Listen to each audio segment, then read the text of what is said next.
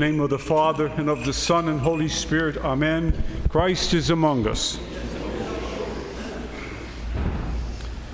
Very reverend proto-presbyters, very reverend and reverend fathers, and dearly beloved faithful of our God-saved diocese.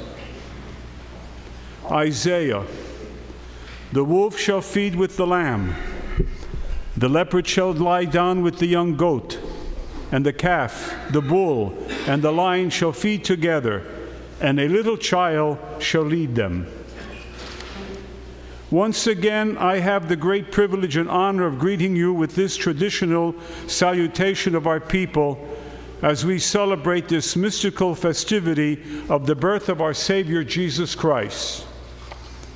The entire 11th chapter of the Old Testament book of Isaiah is a prophecy concerning the advent of the promised Messiah, and it is certainly worth noting the manner in which he would enter into the world.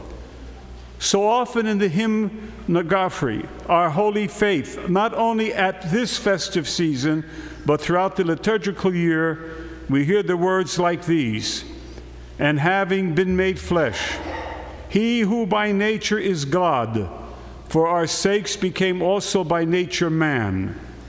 And so, this statement O most pure Virgin, Christ the Maker and Deliverer, the Lord proceeded from your womb, and clothing himself in me, set man free from the original curse of Adam.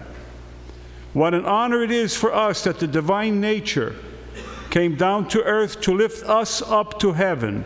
Our nature, our human nature, is elevated because God took this upon himself. But what is even more glorious and mysterious, more loving and intimate, is the manner in which he assumed human flesh.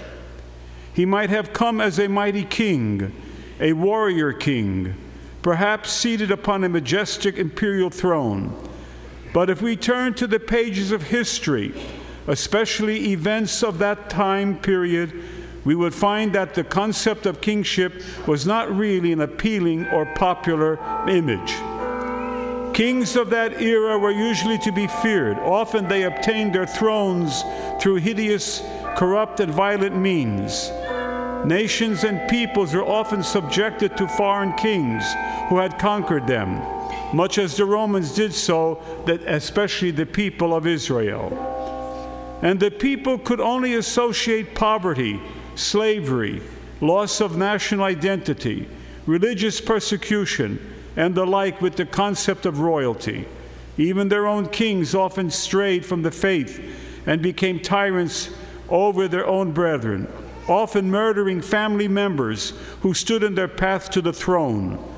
We only need to recall the wicked King Herod, who is associated with the narrative of the Nativity he was willing to slaughter thousands of innocent children, babies, in order to rid himself of a perceived threat to his throne.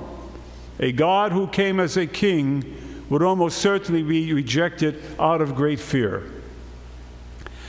But God, in His infinite wisdom and mercy, chose to come as a little child, a baby born anonymously in the humblest and poorest of settings, a cave in Bethlehem as always, our God not only teaches us by His Word, but even more by His example. More numerous are the attributes of a baby that instruct us about our God and about how to be like Him. Everyone, almost everyone, except the hardest of human beings, loves a baby, thrills at the mention of the birth of a loved one, whether among family or friends, or sometimes even strangers about whom we read in the newspapers or hear about on the newscasts who were born in almost miraculous or at least unusual deliveries.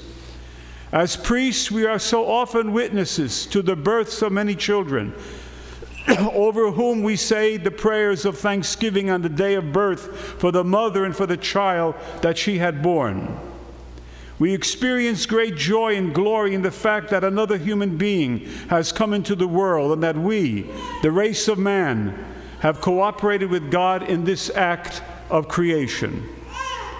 Physical responses of awe at the beauty of that tiny one evoke admiration and a sort of reverence from the very beginning. And so is it with the Son of God.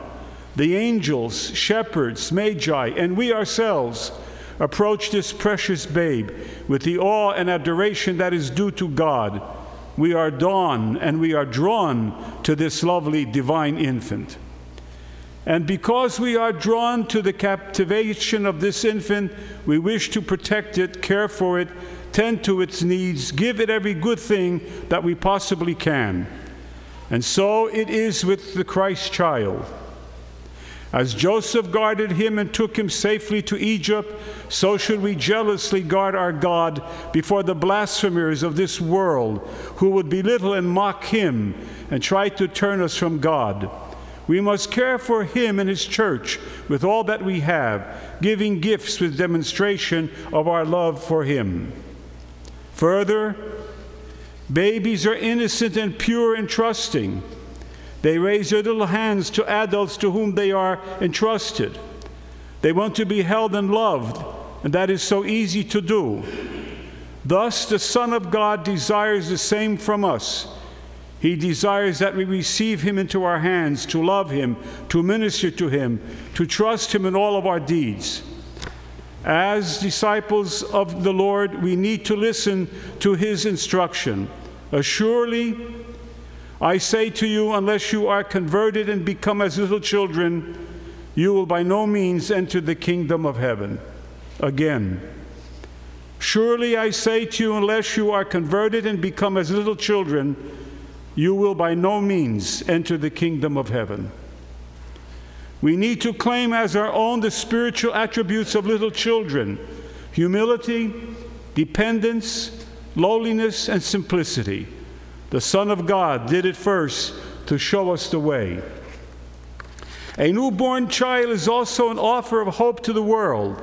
This baby may someday, the one who will be, will discover the cure for any number of the life threatening diseases or bring about world peace or stop world hunger. Christ offers more to us than this.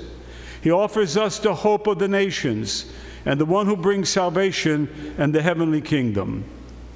But we ought not to be overly absorbed in or deceived by the emotion and nostalgia that accompanied the birth of Jesus.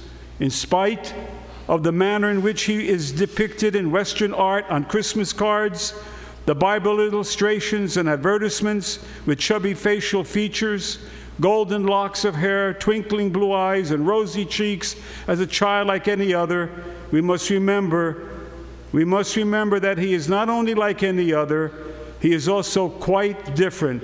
He's the only begotten Son of God in the flesh. He is testified by the traditional Byzantine icons of the feast.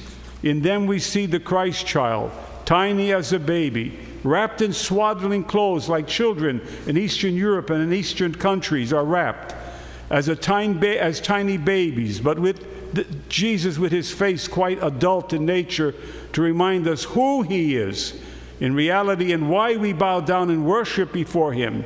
He is the little child that shall lead them, as Isaiah foretold. He draws us to himself in innocence and purity and love as a child, but we worship obey, and serve him as the Almighty God, although he is the subordinate of his mother, the ever Virgin Mary, and his foster father Joseph, dependent upon them and obedient to them. We are now subordinate to him, dependent upon him, and must be obedient to him in every way.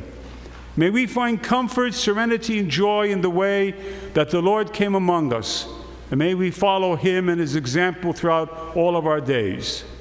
Beseeching peace for you, beseeching great joy for you, beseeching good help for you, and salvation for you and yours, and imparting my archpastoral blessing upon each of you on this awesome and radiant feast that we are going to celebrate the Nativity of our Lord God and Savior Jesus Christ.